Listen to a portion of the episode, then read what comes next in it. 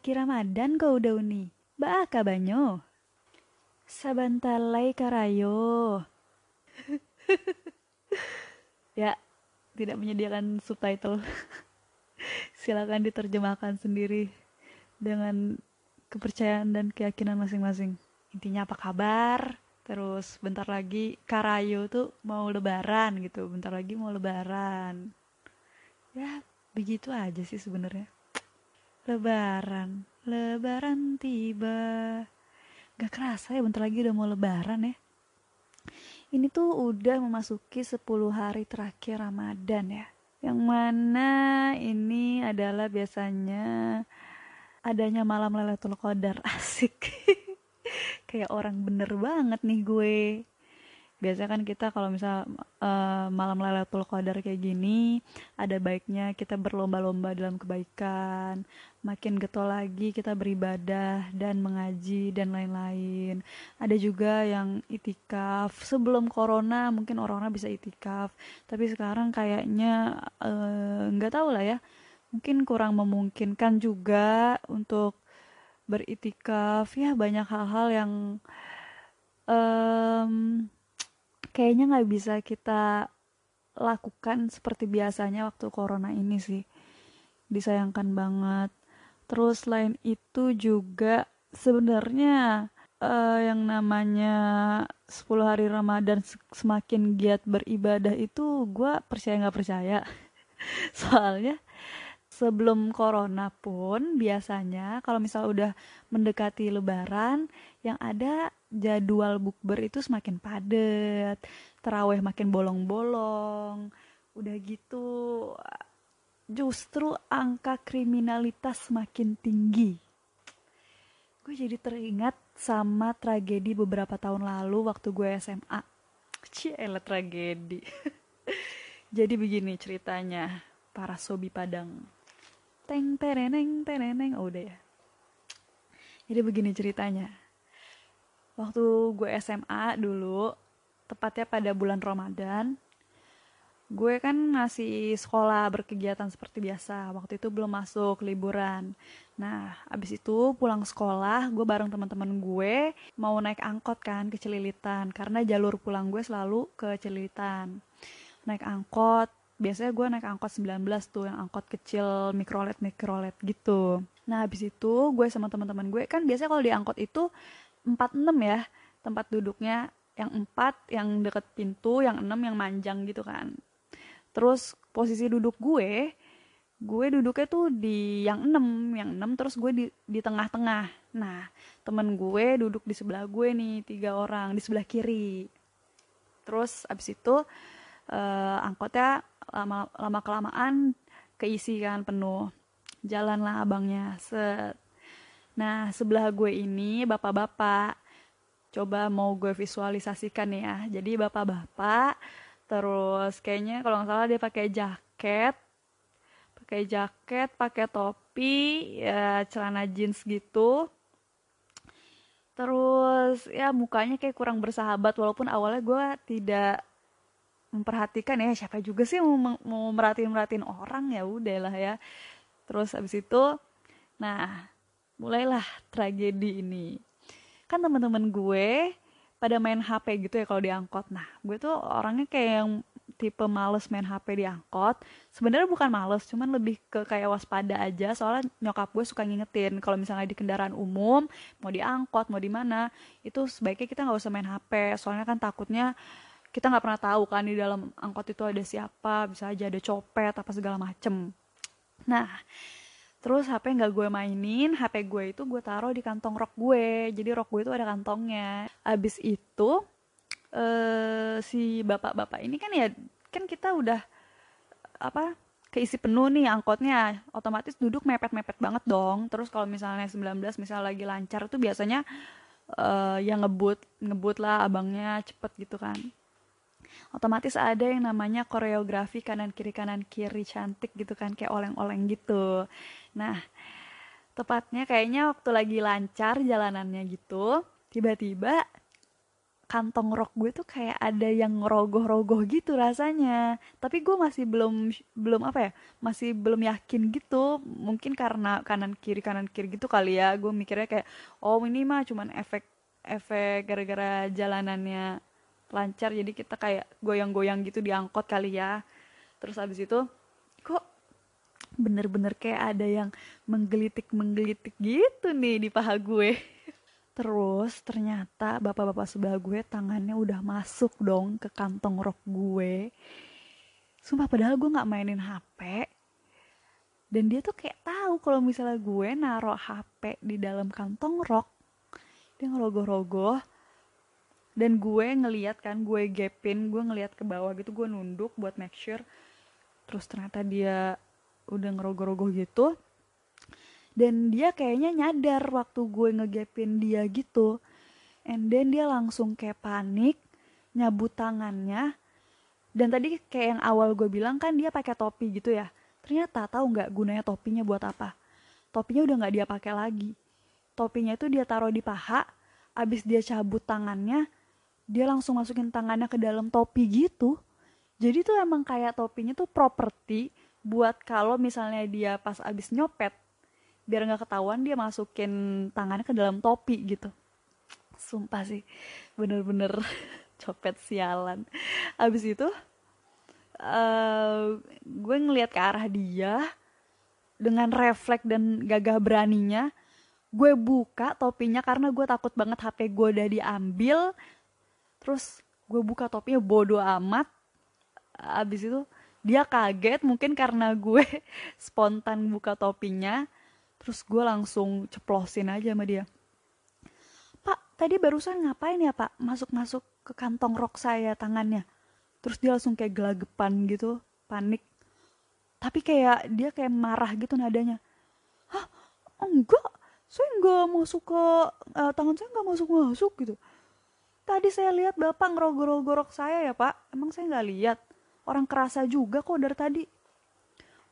Enggak enggak. Pokoknya dia ngelak-ngelak gitu tau nggak? Akhirnya dia ngapain? Turun dong dia. Kiri bang. Kiri bang. Turun dia. Habis itu pas uh, pas dia udah pas dia udah mau turun lagi jalan gitu dia langsung kayak melototin gua mukanya kesel terus dia langsung ngomong anjing kau ya babi kau ya dasar kau ya emang babi kau babi kau. Pokoknya dia ngatain gue itu itu itu posisinya dia lagi lagi turun gitu. Sambil kayak mengumpat babi kau babi kau ya. Terus akhirnya gue jawab aja dong. Gue jawab bilang ya elah pak pak lagi ramadan masih aja nyopet pak. Pak gue gituin dong. Gila gue udah kagak mikir panjang lagi dah. Terus dia makin makin menjadi-jadi kan. Padahal angkot udah mau jalan lagi tuh. Masih ngomel-ngomel. Teriak-teriak gitu. Anjing kau ya babi dasar kau gitu. Terus gue bilang aja iya pak iya. Emang saya anjing emang saya babi. Iya iya iya. Terserah terserah. Akhirnya angkotnya jalannya itu gue gue bener-bener fear factor banget sih. Gue nggak mikir kalau tuh orang bisa aja bawa senjata tajam kan. Cuman yang dipikirin gue waktu itu ya mungkin uh, apa ya euforia anak muda yang masih dengan uh, gagah berani gitu ya dan berpikiran pendek gue malah kayak bacot-bacotan sama dia. Terus gue langsung dengan vokalnya bilang bapak tadi ngapain pak? Tangannya masuk ke kantong saya gue udah kayak udah gak peduli lagi nyet. Ya udah terus habis itu eh, dia alhamdulillahnya nggak berhasil lah nyopet gue. Nggak yang gue pikir tuh kayak orang tuh segitunya ya buat nyari duit padahal itu lagi bulan suci lagi Ramadan loh lagi puasa loh. Ya walau alam lah dia puasa apa enggak gue nggak tahu lah. Ya tapi orang tuh nyari duit segitunya banget ya apa karena lagi udah mau mepet lebaran? Biasanya kan kalau udah mau mepet lebaran tuh makin apa ya makin tinggi angka kriminalitas karena orang-orang pada pengen mudik nyari duit buat pulang kampung atau ya nyari duit buat biar bisa ngasih THR ke saudara-saudara dan lain-lain kebutuhan makin tinggi ya kan? Ongkos aja ongkos kereta pasti naik. Bah, pokoknya ongkos semua kendaraan pesawat kereta apa semuanya naik. Gue nggak habis pikir gitu kenapa di bulan yang harusnya kita berbuat kebaikan justru kita mungkin berniat baik untuk niatnya pengen pulang kampung terus tapi kita um, mencari rezekinya dari hal yang negatif gitu dengan mencopet, maling dan lain-lain kayak gitu. Ya, gue jadi ya, alhamdulillah bersyukur gue selamat sih waktu itu.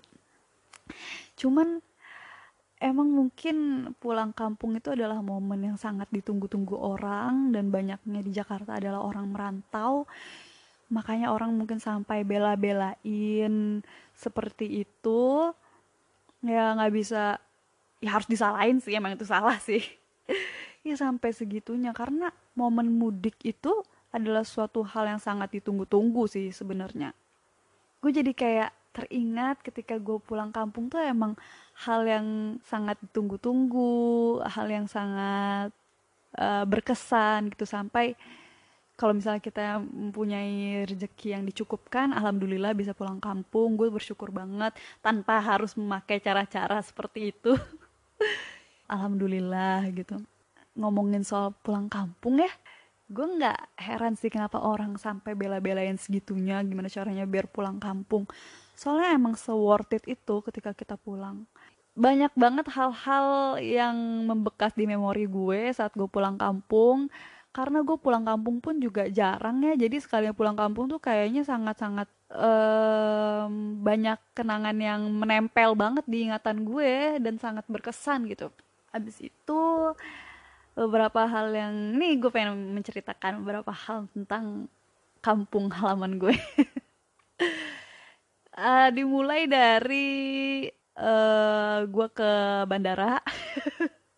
Kayaknya terlalu jauh ya ya udahlah jadi waktu gue di bandara itu sangat sudah terlihat sekali perbedaannya. Seperti yang kalian tahu di Padang itu nggak ada yang kayak Indomart, Alfamart gitu-gitu tuh nggak ada. Jadi di bandara sudah sangat terlihat sekali secara signifikan perbedaannya. Adanya apaan? Minang Mart. Minang Mart. Terus kagak ada tuh yang namanya di bandara Starbucks Starbucks. Pokoknya nggak ada brand-brand luar sama sekali. Jangan kan di bandara. Ya pokoknya satu Padang tuh kagak ada. Kayak gitu-gituan mah nggak ada. Jualan-jualan yang di bandaranya pun itu adalah milik dari lokal lokal brand semua gitu. Misalnya kayak rumah makan ini terus tempat ngopi ini. Itu semuanya adalah uh, ownernya orang-orang orang-orang lokal orang-orang Padangnya sendiri gitu. Nah dari situ udah sangat terlihat lah signifikan perbedaannya. Udah gitu nih pas udah nyampe bandara orang Padang itu terkenal dengan mulut manisnya pada saat berdagang pada saat uh, menawarkan jasa dan lain-lain. Pokoknya bisa banget lah mengambil hati si klien.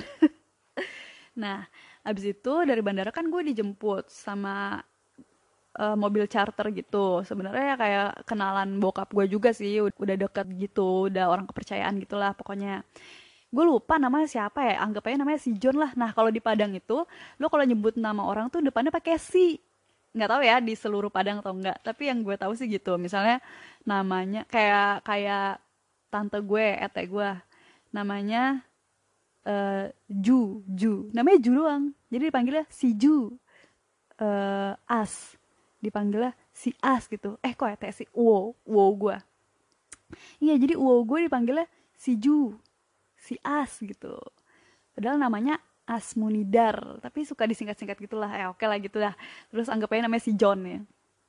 Nah si John ini termasuk orang yang menurut gue mulutnya sangat manis banget. Makanya orang kalau misalnya charter sama dia tuh repeat order mulu dah. Walaupun menurut gue nah ntar dulu nih. Nah abis itu dat uh, ditelepon nih. Kita kan udah udah mau berangkat dari bandara ke rumah gue. Telepon kan si John. Halo John. Yo yo nih. Lo sampai mana ditanya udah sampai mana oh ya lah deket lah deket katanya. Udah deket udah deket. Uh, di mana tuh? Di mana di mana tuh? Uh, ini udah di pokoknya dia sebut di mana gitu. Uh, udah kayak daerah yang dekat ke bandara gitu. Oh yola yola. Uh, habis itu matiin kan. Habis itu setengah jam kemudian tuh belum nyampe nyampe juga tuh. Ditelepon lagi ya sama nyokap gue.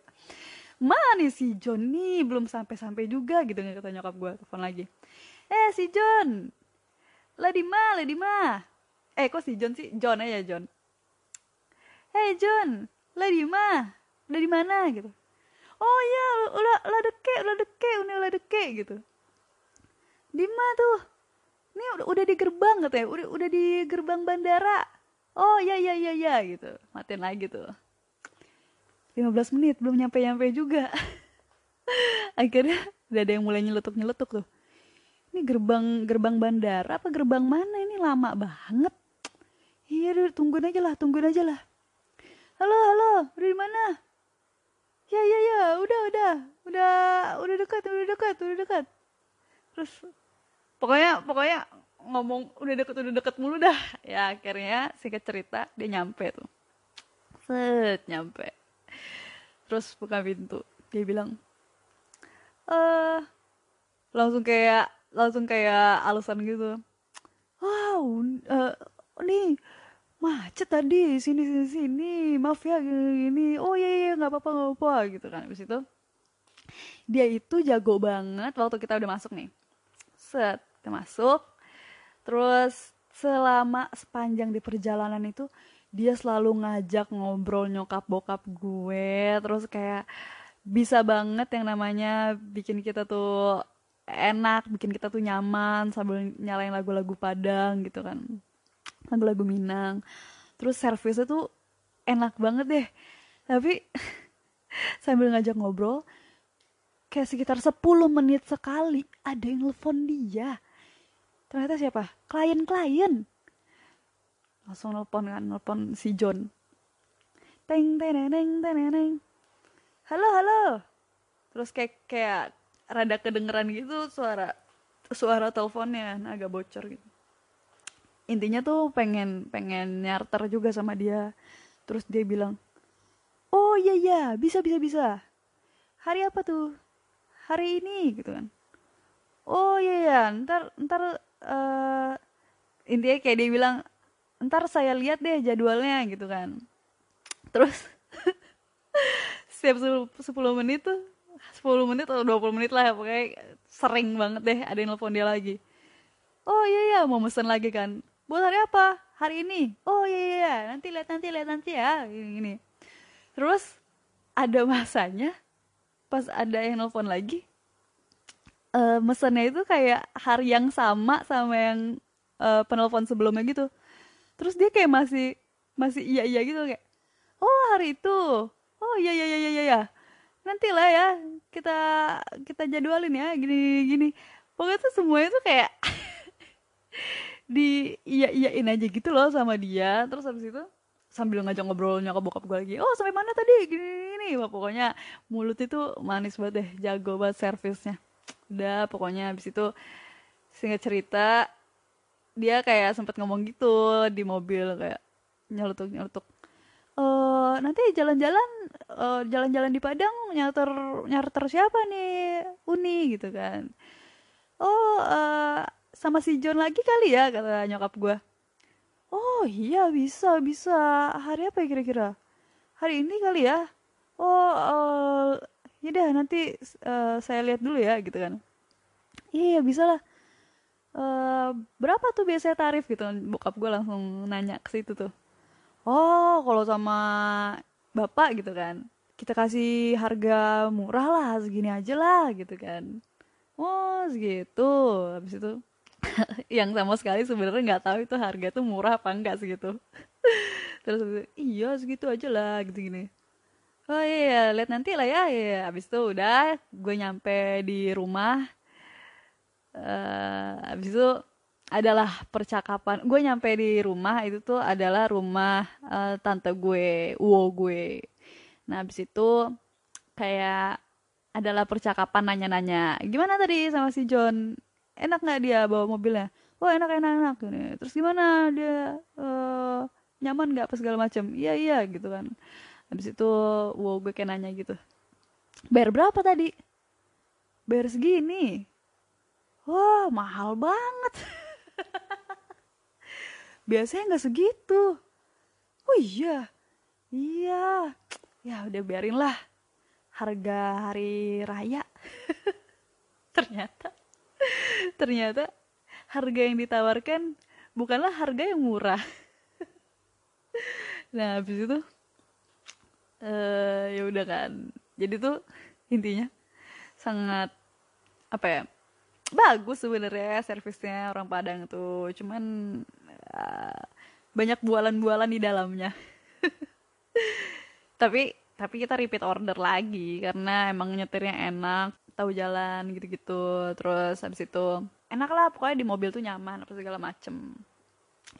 Ya udah kayak gitu. Terus selain dari orang Padang bermulut manis ada lagi dari segi budaya budayanya juga nih jadi gue inget banget hari pertama gue nyampe di rumah di rumah gue itu itu masih capek banget dari perjalanan yang 4 jam di mobil sekitar 4 jam kayaknya kalau nggak salah.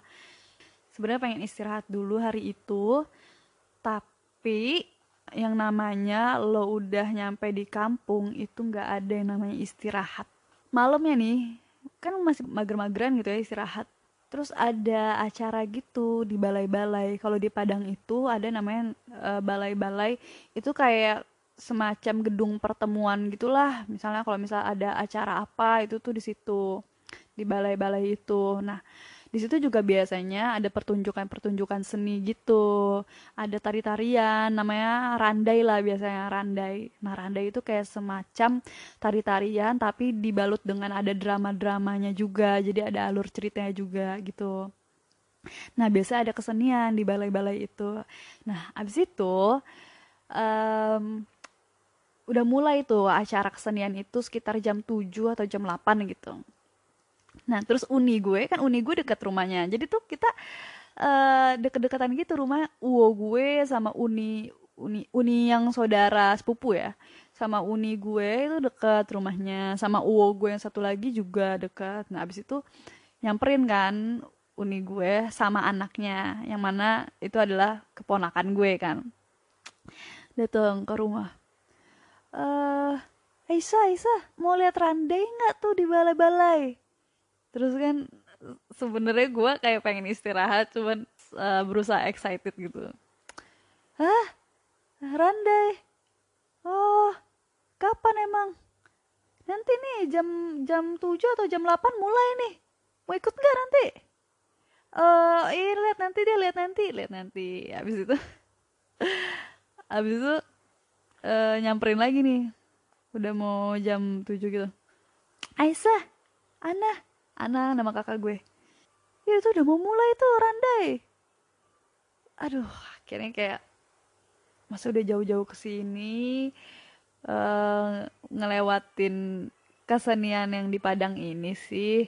Kan gue tujuannya ke sini biar nyari suasana yang berbeda dengan kalau misalnya gue lagi di Jakarta.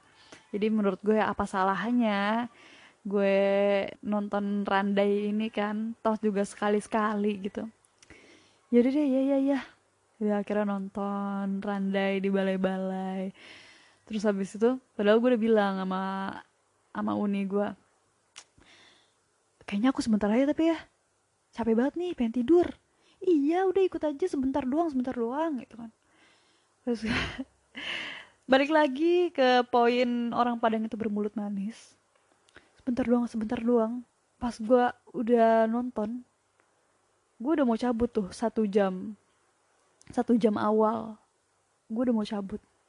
Terus uni gue bilang heh mau ke mana sih uh, ini kayaknya mau mau balik deh gitu. Deh baru mulai nih sini aja lah sini aja lah. Uh, bentar lagi bentar lagi gitu. Ah sial kata gue udah kejebak nih gue sini.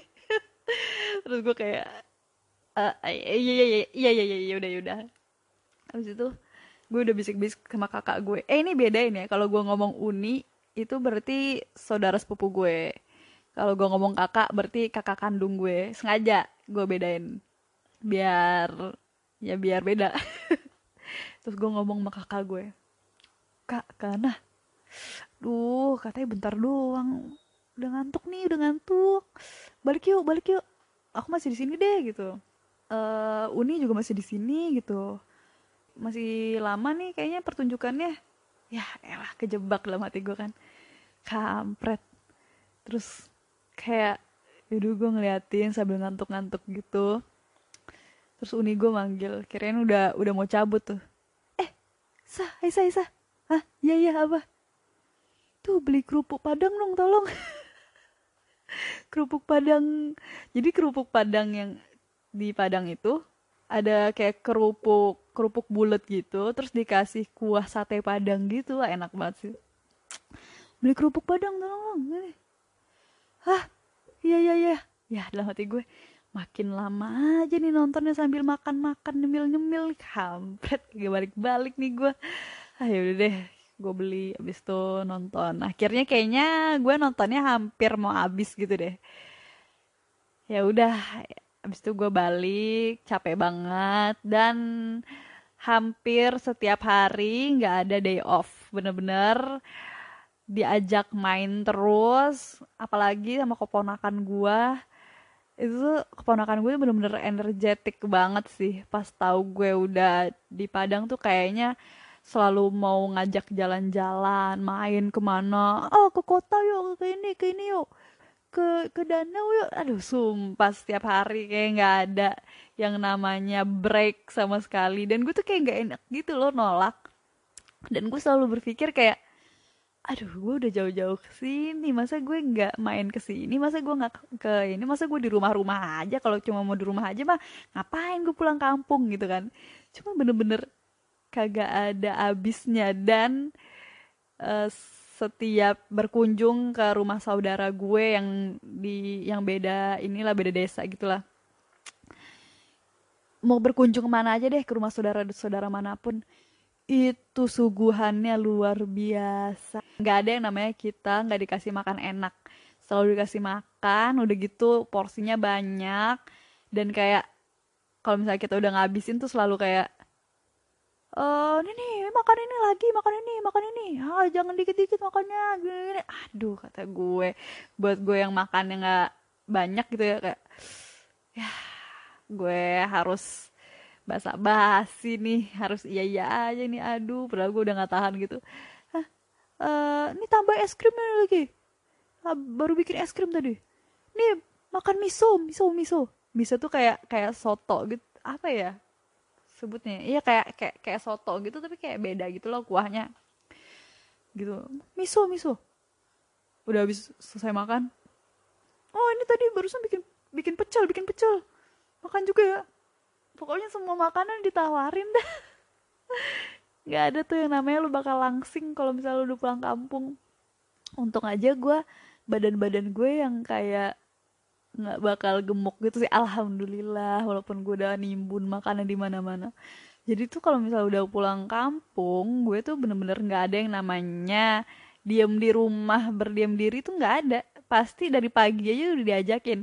Tiba-tiba keponakan gue udah nyampe rumah terus uh, ete ete jogging yuk. Astaga kata gue pala lo jogging ini udaranya mana sejuk banget lagi kalau di Padang tuh. Udara sejuk banget. Enak banget buat tidur tidur leye leye gitu sumpah. Kata gue aduh nih anak. Ah ih bentar lagi bentar lagi. Ayo ayo teh ayo teh aduh kata gue ya udah deh pokoknya gue selalu jadi yes girl. Gue selalu kayak oh yaudah deh iya yaudah deh iya. Ya walaupun kayak gitu gue seneng banget. Gue seneng banget. Gue gue kayak gini bukannya kayak uh, seakan-akan kayak gue kesel enggak sih. Gue cuman lebih kayak gila ya gue nggak pernah ada di lingkungan yang sangat seenergetik itu. Beda banget sama kalau di Jakarta tuh kayaknya apa ya bawaannya mumet. Ngejalanin apa apa tuh kayaknya nggak enak macet panas segala macem gitu. Kalau di sana tuh jalanin kegiatan tuh kayak seru gitu loh sebenarnya seru. Cuman ya emang karena uh, bocah-bocah mager kayak gue gitu ya. Jadi tuh kaget ketika di kampung tuh diajak sini sini sini. Dia ke mana-mana kan jalan kaki ya bos. Sumpah itu tuh jalan tuh nanjak-nanjak semua. Jadi kayak berasa wah kalau misalnya di kota apa-apa ke ke deket-deket aja naik gojek. Yang ke Alfamart deket aja naik gojek. Terus gue mikir kalau di kampung sehat banget ya. Udahlah bukit-bukit kayak gini udaranya seger sejuk terus abis itu nggak banyak kendaraan. Ya iyalah namanya juga di kampung pokoknya enak banget. Kalau ke Padang tuh bener-bener udara enak pemandangannya luar biasa terus budayanya juga kental banget kagak ada Alfamart. Penting banget kali itu ya di Bolt kagak ada Alfamart dan lain-lain. Terus ya penduduk lokal itu sangat sangat ramah dan banyak basa-basi dan mulutnya pada manis-manis. Tapi jangan salah sih kalau di belakang hmm, kita diomongin. Gue nggak tahu sih sebenarnya bener diomongin atau enggak cuman ya emang begitulah budaya kita. Nggak tahu budaya juga atau gimana sih. Ya emang kalau kagak kalau kagak gibah kagak rame coy. Begitulah. Kurang lebihnya sebenarnya banyak sih yang pengen gue ungkapkan. Oh ada lagi nih. Ada seseorang di Padang yang rumahnya lumayan deket sama kita. Nggak tahu itu saudara kita atau enggak cowok cowok gitu. Nah abis itu kan kayaknya kita ngefans tuh sama si cowok itu. Kita itu maksudnya gue sama kakak gue ya karena kayak cakep gitulah. Mukanya mirip Devon Bos Devon Bostik yang main di Diary of the Wimpy Kid. Terus kalau misalnya Jumatan tuh kadang kita suka ngintip dari jendela. Nah rumah gue tuh depan surau. Surau itu masjid. Jadi kalau misalnya orang Jumatan apa segala macam tuh kita bisa ngeliat cowok-cowok jalan gitu-gitu. Nah kadang kita suka kayak ngintip-ngintip dia gitu.